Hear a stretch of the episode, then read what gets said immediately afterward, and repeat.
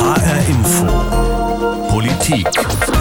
Reif für die Insel. Wer ist das nicht im Moment? Zum Beispiel reif für einen Kurzurlaub auf Mallorca. Touristische Reisen innerhalb von Deutschland sind nicht erlaubt. Inlandsreisen in Belgien erwünscht. Sie merken, es wird unübersichtlich. Was ist denn politisch richtig und was falsch, wenn es um unseren Urlaub geht? Das ändert sich durchaus mit der Perspektive. Fernweh und Reiselust verspüren wir jedenfalls fast alle, einige vielleicht noch stärker als andere, die, die sich Urlaub gar nicht leisten können. Für die ist diese ganze Debatte fast wie ein Schlag ins Gesicht. Urlaub in der Pandemie, eine politische und soziale Frage, so haben wir diese Folge genannt. Mein Name ist Ricardo Mastrocola ist natürlich fantastisch hier zu sein. Ähm, wie man sieht, man kann schon in der Sonne liegen. Es fühlt sich gut an. Deswegen fliegt man nach Mallorca. Ja, weil ich weder nach Berchtesgaden, nach St. Moritz, nach Sylt, nach Wernigerode oder zu meiner Mutter nach Hannover kann. Dieses Thema Verreisen ist ein Stück weit auch eine Luxusdebatte. Aber man kann in der Sonne sitzen, mal einen Kaffee trinken und das ist einfach das, was die Seele auch mal braucht nach diesem harten Winter. Das ist eine Debatte, die an vielen Menschen vorbeigeht und ich glaube mit dazu beiträgt, dass sie noch mehr Corona-müde sind. Urlauberinnen und Urlauber haben Sie da eben gehört auf Mallorca, die die Chance genutzt haben, mal rauszukommen. Und Stimmen, die daran erinnern, dass es nicht wenige Menschen gibt in Deutschland, die vom Urlaub wirklich nur träumen können. Aber eins nach dem anderen. Wir wollen erstmal nach Malle. Unser Korrespondent Reinhard Spiegelhauer hat die letzten Tage auf Mallorca verbracht, um zu sehen, wie das geht. Ein Urlaub geprägt von Corona-Tests vor der Einreise und vor der Rückreise und geprägt von strengen Regeln im Land. Natürlich wollte ich erst mal wissen, wie man sich einen solchen Urlaub auf der Insel vorstellen muss. Also alle, die ich getroffen habe, haben gesagt, wir finden das phänomenal. Sonne, blauer Himmel, Strand, Meer, also das Wetter spielt auch mit. Und ansonsten vor allem einfach mal draußen sein, diese ganzen Regularien in Deutschland hinter sich lassen, vor allem eben diesen Lockdown, einfach mal im Straßencafé sitzen, in der Kneipe sitzen, im Restaurant sitzen, wobei im Restaurant sitzen geht natürlich nicht. Das geht jetzt zumindest bei den Restaurants, die nicht im Hotel sind, geht das nur im Außenbereich, aber das Wetter stimmt ja und dann ist das natürlich für viele einfach super an der Strandpromenade zu sitzen, aufs Meer zu gucken, ähm, irgendein schönes Getränk vor sich zu haben. Also die Menschen sind sehr, sehr glücklich, die ich hier treffe. Ich kann mir das auch vorstellen, dass möglicherweise der ein oder andere denkt, Mensch, Mallorca, jetzt erleben wir es wirklich richtig. So das Gefühl, was wir eigentlich immer wollten. Ist das sowas ähnliches, so diese Einsamkeit, die man immer sucht, äh, das Plätschern der Wellen, die zarte Meeresbrise, dann einsam am Strand? Ja, das gibt es auch. Ich habe ähm, mit vielen verschiedenen Leuten natürlich gesprochen und da sind ganz unterschiedliche dabei gewesen. Da sind Menschen dabei gewesen, die sind jedes Jahr am Ballermann und machen jedes Jahr Party und sind aber trotzdem wieder hergefahren und haben gesagt, na gut, gibt's eben keine Party, die Schinkenstraße ist zu, Megapark ist zu, Bierkönig ist zu, ist uns alles klar, aber wir wollen eben raus und wir genießen dann eben tatsächlich dieses Jahr die Insel mal anders, legen uns an einen Hotelpool, gehen an die Strandpromenade, vielleicht fahren wir auch mal ins Hinterland, mieten uns einen Mietwagen sagen. Ich habe auch Leute getroffen, die gesagt haben, ich bin das allererste Mal überhaupt auf Mallorca und bin einfach hierher gefahren, weil das halt die Möglichkeit war, die es gab. Und jetzt schaue ich mir diese Insel an, von der man immer so viel hört. Und dann gibt es die Leute, die wirklich auch fast jedes Jahr hier sind oder oft hier sind und dann zum Beispiel wandern gehen. Für die hat sich gar nicht so viel verändert, denn beim Wandern verläuft es sich auch sonst so einigermaßen. Wie sind die Mallorquiner drauf, das Hotelpersonal, die Leute in der Gastronomie, äh, schlicht glücklich über die Gäste? Die sind insgesamt schon sehr glücklich, ja, ja. Also die in der im, direkt im Tourismus äh, beschäftigt sind natürlich sowieso, aber ich habe zum Beispiel auch mit einer Apothekerin gesprochen, die sagt, naja klar, wir haben schon Respekt vor dem Virus an sich, aber A, wir brauchen die Touristen wirklich für das ganze Inselleben. Alles hängt irgendwie am Tourismus dran. Und außerdem äh, glauben wir auch, dass wir das Ganze relativ gut geregelt haben. Die Menschen müssen, wenn sie kommen, einen negativen PCR-Test mitbringen, also einen relativ zuverlässigen Test. Und es gibt hier auf der Insel eben Hygienemaßnahmen. Es gibt ja auch viele Corona-Maßnahmen, die strenger sind als in Deutschland. Es gibt hier eine nächtliche Ausgangssperre. Sowas wird in Deutschland vielleicht mal andiskutiert, mehr aber auch nicht. Hier müssen die Leute auf der Straße eine Maske tragen. Also die Maßnahmen sind im Grunde in vielen Bereichen viel härter als in Deutschland. Aber man kann eben die Gastronomie nutzen. Und das ist für viele, glaube ich, wirklich der entscheidende Punkt gewesen. Weg von den Regularien. Das klingt jetzt dann doch nicht danach, als könnte man ganz frei sich bewegen auf den Inseln. Und das gilt ja auch für die Spanier auf dem Festland. Die dürfen im eigenen Land nicht reisen. Auslandstouristen dürfen reinkommen nach Mallorca. Wie umstritten ist dieses Mallorca-Modell in Spanien überhaupt? Also das ist umstritten, allerdings wird das in Deutschland auch ein bisschen verkürzt wiedergegeben, ist mein Eindruck, denn es ist gar nicht so, dass die Spanier in Spanien nicht reisen dürften. Sie dürfen jetzt um die Osterzeit nicht reisen. Da ist das komplett verboten worden zwischen den autonomen Regionen, also gleichbedeutend im Prinzip mit den Bundesländern in Deutschland, zwischen denen zu reisen. Außenrum war das aber in vielen Regionen sehr wohl möglich. Und die Regionen, die Bundesländer sind auch zum Teil sehr groß. Wenn, also wenn wir an Andalusien denken, das ist sehr, sehr groß. Und innerhalb dieser autonomen Region dürfen die Menschen weiterhin reisen und da sind auch Hotels geöffnet. Es mhm. ist nur einfach so, dass der Andrang nicht riesengroß ist und deswegen sind auch nicht so viele Hotels offen. Und Menschen, die eben in einer anderen Region leben und die ihre Familie gerne besucht hätten zu Ostern, und Familie ist in Spanien eben immer noch ein sehr, sehr viel höherer Wert als in Deutschland, die können das nicht und die sind natürlich ein bisschen sauer und fragen sich, warum können die Deutschen nach Mallorca, wir aber nicht. Es gibt aber im Prinzip eine einfache Erklärung dafür, genauso wie das in Deutschland auch ist. Man kann ja auch nach Deutschland einreisen mit einem entsprechenden Test. Das sind einfach die Schengen-Regularien. Das kann man nicht so ohne weiteres aussetzen. Wie groß ist denn das Risiko? Wie sehen das die Spanier, dass sich das Virus doch breit machen könnte im Osterurlaub, gerade wenn so viele Deutsche auf der Insel sind, auf den Balearen? Wie sehen das die Behörden? Also wenn wir äh, tatsächlich auf die Balearen gucken, dann ist es eben, wie gesagt, zum einen so, dass der Tourismus eben unbedingt benötigt wird, zum anderen so, dass die Regierung und auch die Menschen hier sagen und glauben, dass die Regeln, die es gibt, schon sehr gut sind. War es aber auch, dass die Inzidenz schon langsam wieder ansteigt. Das tut sie allerdings nicht erst seitdem die Touristen hier sind. Und ob die Touristen da schon eine Rolle spielen, kann, glaube ich, im Moment niemand wirklich sagen.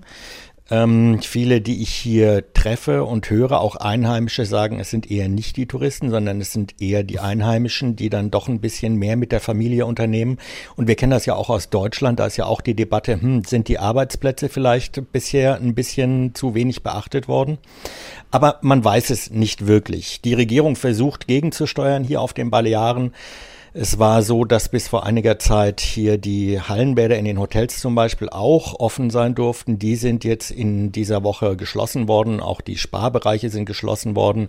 Auch die Bartheken innerhalb der Hotels dürfen nicht mehr so lange offen haben, wie sie es vorher durften. Also die Regierung versucht gegenzusteuern. Was sagen die Virologen in Spanien? Wie sprechen die über diese Pandemie? Das ist ähnlich wie in Deutschland. Die sagen, wir sind keine Politiker, wir treffen nicht die Entscheidungen, aber die Zahlen sehen schlecht aus mhm. und eigentlich sollte, müsste man gegensteuern. Ich bin ja nun zum Arbeiten hier, aber ich muss ganz ehrlich gestehen, ich kann jeden verstehen, der sagt, das ist hier schön, das ist eine tolle Zeit ob es wirklich sinnvoll ist, steht auf einem anderen Blatt. Reinhard Spiegelhauer, Korrespondent für Spanien, der die letzten Tage auf den Balearen verbracht hat. Dort, wo Urlaub möglich ist, im Moment.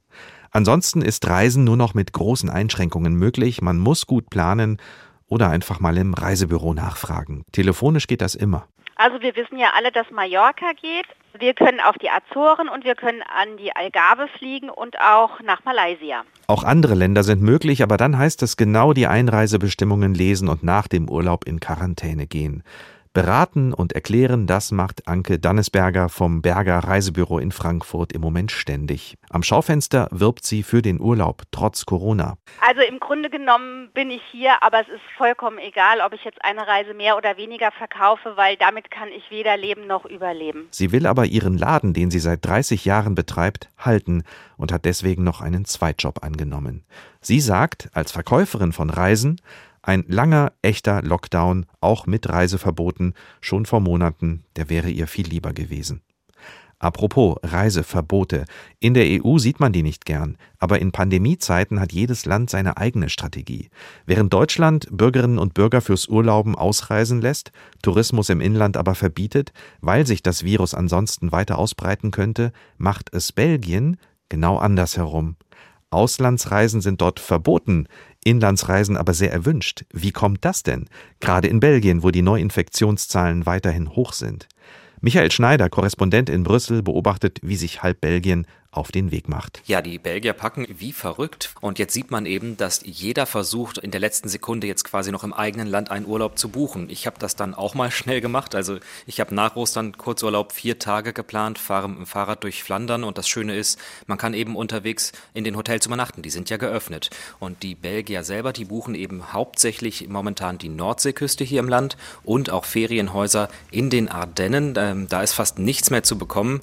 Das Ganze hat quasi einen eigenen Titel. Vakanzi in eigenem Land nennt sich das, Urlaub im eigenen Land. Und das wird von der Regierung sogar massiv beworben. Eben deswegen, weil man nicht ins Ausland kann im Moment. Die äh, Grenzen sind komplett geschlossen. Normalerweise würden die Belgier wohl nach Italien, Frankreich oder Österreich fahren.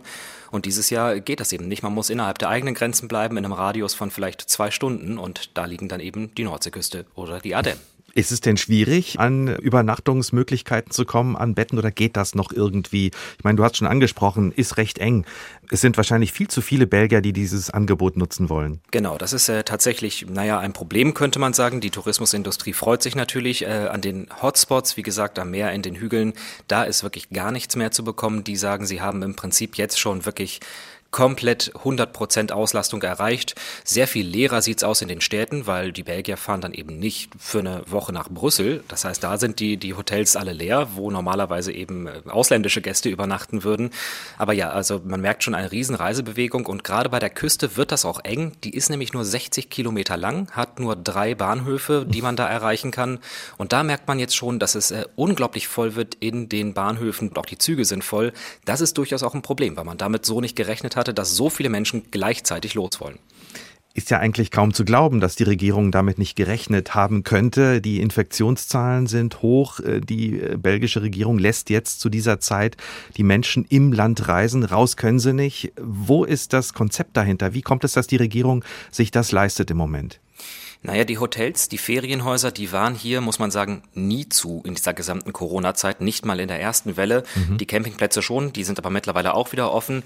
Man kann sagen, das ist einfach hier psychologisch sehr wichtig, dass man noch im Land reisen kann. Fast alle Belgier leben in Städten, große äh, Molochstädte wie Brüssel oder Antwerpen, da ist viel Beton, da muss man einfach mal raus. Deswegen gab es eben nie die Entscheidung, dass man innerhalb des eigenen Landes sich nicht mehr bewegen darf. Und äh, es gibt auch die Haltung, Belgien ist ohnehin so klein und so dicht besiedelt, das macht keinen großen Unterschied, wenn die Menschen sich dann noch bewegen in ihrem Radius, solange sie eben über die Grenzen hinweg nichts einschleppen können. Das ist wahrlich eine sehr pragmatische Haltung. Sowieso nicht viel Platz in Belgien. Haben die Belgier denn trotzdem keine Angst davor, dass die Zahlen jetzt nach äh, den Osterferien total hochschnellen? Doch, diese Angst gibt es und wir sehen auch jetzt gerade, dass die Zahlen im Moment extrem ansteigen. Und deswegen hat man schon ein bisschen nachgebessert. Einige Lockerungen sind zurückgenommen worden. Äh, man konnte sich mit zehn Menschen draußen treffen. Das ist zurück auf vier Menschen. Die Freizeitparks sollten eigentlich auch aufmachen in den Osterferien. Das hat man zurückgenommen. Man lässt die Museen Museen, die Zoos und so weiter aber offen, weil man einfach nicht beobachtet hat, dass das schlimme Infektionsherde sind und auch bei Hotels und schon gar nicht Ferienhäusern. Also da ist man ziemlich sicher, dass das nicht dazu führen wird, dass jetzt die Zahlen extrem ansteigen. Wie groß ist der Druck der Tourismusbetriebe? Wie wichtig sind die Arbeitsplätze auch im Tourismus? Ist das auch ein wichtiger Faktor bei diesen Entscheidungen? Ja, das ist schon ein sehr, sehr wichtiger Sektor hier, Tourismus und Gastronomie, viel, viel größer als in Deutschland, weil Belgien eben einfach ein Dienstleistungsland ist und nicht viel Industrie oder Exporte hat. Und dieser Branche geht es extrem schlecht, das muss man sagen. Alleine Flandern mit seinen Touristenzielen wie der Küste oder den Städten Brügge und Gent hatte letztes Jahr neun Millionen Besucher weniger als sonst. Ähm, und das ist auch nicht unbedingt das Ziel, wohin die Touristen als erstes wieder zurückkommen, wenn es denn wieder offen ist. Also da ist das sehr, sehr willkommen, wenn man da wenigstens Einnahmen aus dem eigenen Land hat und deswegen hat man eben auch intensive Sicherheitskonzepte ausgetüftelt für die Unterkünfte, wie sie sicher sein können. Da gibt es auch staatliche Siegel dafür. Also der Staat möchte da zwar Geld reinbuttern, aber freut sich natürlich über jeden Cent, der eingenommen werden kann. Und wie machen das die Hotels in Belgien? Sind die verpflichtet, nur eine begrenzte Anzahl von Gästen aufzunehmen? Das ist bei den meisten Hotels so, dass sie das in ihrem Sicherheitskonzept genauso drin haben und auch versuchen so zu planen, dass die Menschen sich nicht äh, großartig begegnen können. Natürlich also so Frühstücksräume oder, oder Restaurants, die sind auch auf jeden Fall geschlossen. Das muss dann alles auf dem Zimmer passieren. Und ansonsten äh, ist das eine Sache, die wirklich auch von Hotel zu Hotel, von Gemeinde zu Gemeinde gelöst wird, so dass man einfach wirklich pragmatisch guckt, wie viel Platz ist da und wie viel müssen wir vielleicht schließen, damit wir den Rest aufmachen können. Und es gibt ja auch eine Menge Ferienhäuser in Belgien, auch bei denen hat es wahrscheinlich nie ein Problem gegeben. Bei uns hat es ja dann eine Diskussion gegeben, ob man die nicht möglicherweise öffnen könnte. Ferienwohnungen, Ferienhäuser, das war durchaus eine Debatte hier. Die nördlichen Bundesländer hätten das gerne gewollt, ist hier blockiert worden. In Belgien war das nie ein Thema. Genau, also in Belgien äh, wird das auch gar nicht großartig kritisiert oder skeptisch gesehen. Die Menschen sind eigentlich sehr froh, dass diese Möglichkeit weiterhin besteht und es stellt keiner in Frage, dass es so ist. Allerdings, wir sehen schon, dass es jetzt eben die große Sorge gibt und das ist das Thema, das man unterschätzt hat. Die Leute reisen mit der Bahn an und da wird es einfach viel zu voll. Jetzt gibt es Notfallpläne der belgischen Bahngesellschaft, wie man die Bahnhöfe leer kriegt. Es gibt eine Regel, dass auf dem Weg zu touristischen Zielen nur noch die Hälfte der Plätze im Zug besetzt werden kann. Aber da gibt es jetzt schon große Sorgen. Das ist der eine Punkt, den man nicht mit bedacht hat, dass einfach in einem so kleinen, so gut vernetzten Land die ganzen Städter in den Zug steigen würden. Endlich Urlaub oder verrückte Politik? Michael, was würdest du sagen? Wie umstritten ist das Ganze in Belgien? Wie wird das diskutiert? Also tatsächlich äh, finde ich sehr interessant, wenn man da hier den Virologen zuhört, die sich auch hier jeden Tag im Fernsehen äußern oder in den Medien. Die mahnen zwar immer, dass alle Abstandsregeln wichtig sind, aber keiner von denen zieht in Zweifel, dass Urlaub eine wichtige Sache ist und dass man das irgendwie aufrechterhalten muss. Also sie betonen immer wieder, es ist wichtig, dass die Menschen mal rauskommen, dass die einen Tapetenwechsel haben, dass sie an die frische Luft kommen und wenn man dann eben nicht über die Stränge schlägt im Urlaub, dann sei das okay. Klar ist natürlich, dass ein großer Clubbesuch hier jetzt gerade mit 100 feiernden Menschen und einer Poolparty nicht drin ist. Äh, das ist auch komplett verboten natürlich. Aber es gibt tatsächlich im Land kaum kritische Stimmen, die sagen würden, das können wir uns im Moment nicht leisten. Selbst die Stimmen aus der belgischen Medizin und Virologie mahnen zwar, sind alarmiert wegen der Auslastung in den Krankenhäusern, aber sie stellen den Urlaub für die belgische Bevölkerung nicht in Frage. Michael Schneider hat uns aus Belgien berichtet, dass in Urlaubsfragen eine zu Deutschland entgegengesetzte Politik fährt. Denn dort sind Inlandsreisen höchst erwünscht. Urlaubsreisen in Pandemiezeiten, das ist offensichtlich eine politische Entscheidung. Es gibt da kein richtig oder falsch, sondern nur verschiedene Perspektiven. Je nach wirtschaftlicher und gesellschaftlicher Realität im Land wird politisch entschieden. Auf den Balearen geht's ums Überleben der Tourismuswirtschaft. In Belgien geht es auch ums Wohlbefinden der ganzen Bevölkerung. Urlaub raus aus der Stadt, das ist den Belgiern wichtig, auch in Pandemiezeiten. Und bei vollem Bewusstsein über das Risiko, dass das Virus sich im Land weiter verbreiten kann. Jetzt haben wir ganz viel gehört übers Reisen, über Reisebeschränkungen, aber da war doch noch was. Genau, ich habe es anfangs angekündigt, wir wollten nochmal einen Gedanken einbringen, der oft zu kurz kommt. Wer kann sich Reiselust und eine echte Urlaubsreise eigentlich leisten? Ich habe darüber gesprochen mit dem Armutsforscher Christoph Butterwegge und ihn gefragt, an wie vielen Menschen die Debatte ums Urlaub machen eigentlich vorbeigeht. Ja, das sind sehr viele Menschen. Es gibt äh, Untersuchungen da insbesondere, was die Kinder angeht. Und unter den armen Kindern, also denjenigen, deren Familie im Hartz-IV-Bezug ist, beziehungsweise äh, nach äh, den EU-Kriterien als armutsgefährdet gilt, da äh, konnten mehr als zwei Drittel der Kinder äh, nicht einmal eine Woche Urlaub im Jahr machen. Und es gab sogar viele Jugendliche in diesen Untersuchungen, die noch nie in Urlaub waren, also die noch nie verreist sind mit ihren Eltern, und zwar äh, wegen des Geldmangels. Aber ist es nicht so, dass auch Hartz-IV-Bezieherinnen und Bezieher Anspruch haben auf Urlaubszeit? Sie haben Anspruch äh, auf Urlaub. Also das heißt, sie können eine Zeit lang verreisen, ohne sich äh, melden zu müssen. Äh, sie müssen sich abmelden und dann wieder anmelden. Aber natürlich bekommen sie kein Urlaubsgeld in dem Sinne, dass sie damit sich eine Reise leisten können, sondern sie müssen mit ihrem Regelbedarf auskommen und der ist eben so bemessen, dass sie gerade so eben über die Runden kommen, aber ganz sicherlich nicht mehr.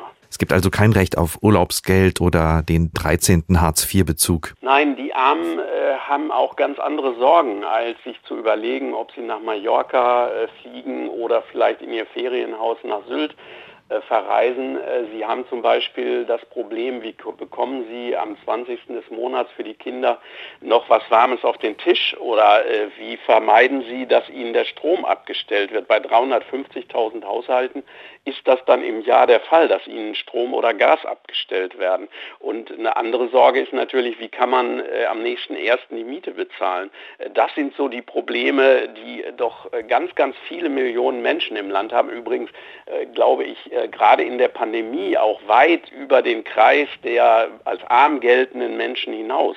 Ich war zum Beispiel erschreckt, wie viele Menschen im ersten Lockdown noch nicht einmal äh, zwei, drei Monate ohne ihr reguläres Einkommen äh, auskamen. Äh, das zeigt eigentlich, dass keine Rücklagen vorhanden sind. Ich führe das darauf zurück, dass die Vermögen in Deutschland so ungleich verteilt sind, fast so ungleich übrigens wie in den USA, die bei uns als Land der Ungleichheit gelten, wohingegen man bei uns glaubt, wir wären eine soziale Marktwirtschaft und wir hätten einen ausgeprägten Sozialstaat, der dafür sorgt, dass diese Probleme gar nicht auftreten. Nein, äh, Rücklagen haben äh, viele Menschen deshalb nicht, weil die ärmere Hälfte der Bevölkerung, also über 40 Millionen Menschen, nur ein Prozent des Nettogesamtvermögens haben, wohingegen die reichsten 10 Prozent 67 Prozent des Nettogesamtvermögens auf sich vereinen. Da kommen wir noch mal ganz tief auch in die Debatte rein zwischen Arm und Reich in Deutschland. Wir haben anfangs gesprochen vor allem über die Hartz-IV-Bezieherinnen und Bezieher. Zu all denen, die sich äh, Reisen schlecht äh, leisten können, muss man möglicherweise auch noch die zählen, die schlicht und einfach auch im Niedriglohnsektor arbeiten. Und das sind ja auch eine ganze Menge Menschen in Deutschland. Ja, die bekommen zum Teil natürlich Hartz IV als Aufstockerin oder Aufstocker, das heißt ergänzend zu ihrem so niedrigen Lohn, dass sie davon nicht leben können. Wer in diesem Niedriglohnbereich arbeitet, und das sind fast ein Viertel aller Beschäftigten, da ist eigentlich die Frage des Urlaubs etwas, was man sich vielleicht äh, mal äh, nach mehreren Jahren leisten kann, aber ganz sicherlich nicht in einer solchen pandemischen Ausnahmesituation, wo man dann vor allen Dingen mit dem Kurzarbeitergeld, das ja nicht der Höhe des Lohns entspricht, sondern besonders am Anfang deutlich niedriger ist, äh, ganz bestimmt nicht ans Verreisen denken kann. Wie wichtig wäre denn Reisen auch für die Menschen, die das Geld dazu nicht haben? Reisen ist etwas, was natürlich nicht nur bildet, sondern auch äh, so die Menschen entspannter sein lässt, sich erholen lässt. Äh, gerade diejenigen, die hart arbeiten im Niedriglohnbereich, ich denke jetzt meinetwegen an die Getränkelieferanten oder die Paketboten oder die Menschen, die im Callcenter unter Stress stehen, für die wäre natürlich schon Reisen etwas, wo sie wieder Kraft schöpfen könnten, wo sie sich wieder erholen könnten, wo sie auch gesundheitlich sicherlich äh, manches äh, zum Besseren wenden könnten. Und da wäre die Möglichkeit zu verreisen, mal Urlaub zu machen, mal wegzukommen von dem harten Arbeitsalltag. Das wäre für sie etwas, was viel wichtiger wäre als für diejenigen, die es gewohnt sind, auf die Malediven oder auf die Seychellen zu fliegen. Reisen, Reisefreiheit, Reisebeschränkungen, ist das dann aus Ihrer Sicht eine Debatte, die sich nur der besser verdienende Teil der Gesellschaft leisten kann, also eine Art Luxusdebatte? Das ist eine Debatte, die an vielen Menschen vorbeigeht und ich glaube mit dazu beiträgt, dass sie äh, noch mehr Corona-müde sind, noch mehr von der Pandemie gestresst sind, wenn sie hören, dass andere in dieser Situation äh, nicht nur verreisen, sondern zum Teil ja durchaus auch äh, große Gewinne machen. Wenn ich jetzt an die Konzerne denke, die da gerade wie Daimler, BMW, VW äh, doch äh, recht üppige Dividenden bezahlen. Reisefreiheit ist etwas, etwas, äh, was wir alle äh, brauchen und was allen gegönnt sei. Aber Reisefreiheit realisieren kann man nur dann, wenn auch die materiellen Ressourcen dafür zur Verfügung stehen. Das heißt, das Recht zu verreisen alleine äh, reicht nicht aus, sondern die Menschen brauchen auch das nötige Geld, äh, um es dann äh, dieses äh, Recht wahrnehmen zu können. Der Armutsforscher Christoph Butterwegge. Nicht alle können sich das Reisen leisten, nicht in Pandemiezeiten, auch nicht zu anderen Zeiten. Ein wichtiger Punkt, den wir in dieser Debatte um versperrte Reiseziele und stornierte Urlaubspläne nicht vergessen sollten. Der Blick auf den Sommer, dazu hat Annette Wippermann vom Paritätischen Wohlfahrtsverband in Hessen noch eine wichtige Ergänzung. Gerade Kinder und Jugendliche von Hartz-IV-Empfängern, die haben ja gar keine Möglichkeit, mit ihren Eltern in Urlaub zu fahren. Und da waren ja Klassenfahrten, waren ja ein Stück weit eine Möglichkeit für Kinder und Jugendliche auch mal rauszukommen. Die wurden ja auch nochmal als Sonderbeträge bezahlt vom Jobcenter. Das ist alles mit Corona weggefallen. Es finden keine Klassenfahrten mehr statt. Es finden keine äh, längeren Ausflüge mehr statt. Es finden keine Jugendfreizeiten, städtische Angebote oder kommunale Angebote statt. Das heißt, diese vom staatfinanzierten oder bezuschussten Reisemöglichkeiten für Kinder und Jugendlichen aus ärmeren Haushalten sind alle durch Corona gestoppt und die haben jetzt sozusagen gar keine Angebote mehr. Annette Wippermann vom Paritätischen Wohlfahrtsverband in Hessen. Warum haben wir Sie gefragt? Weil der Verband Jahr für Jahr einen Armutsbericht veröffentlicht und sich da bestens auskennt. Sie sagt auch, dieser Teil der Gesellschaft erlebt im Moment kaum Einschränkungen, denn die galten für sie ja schon immer aus rein finanziellen Gründen. Auf Reisen gehen zu können, das ist eigentlich ein großes Geschenk. In jedem Fall ist Reisen in Zeiten von Corona zum Politikum geworden und jedes Land geht damit anders um. Und eins steht auch schon fest für Anke Dannesberger aus dem Reisebüro in Frankfurt. Der Sommer ist meiner persönlichen Meinung nach nicht möglich zu verreisen. Wenn wir viel, viel Glück haben, vielleicht irgendwo in Deutschland, aber nein, ich baue nicht darauf, dass es im Sommer losgeht mit den Reisen. Ich denke eher, der Herbst und der Winter wird es sein. Urlaub in der Pandemie, eine politische und soziale Frage. Das war die Sendung HR Info Politik. Mein Name ist Ricardo Mastrocola. Das Ganze gibt's als Podcast auf hrinforadio.de, in der ARD Audiothek oder wo immer Sie Ihre Lieblingssendungen sammeln.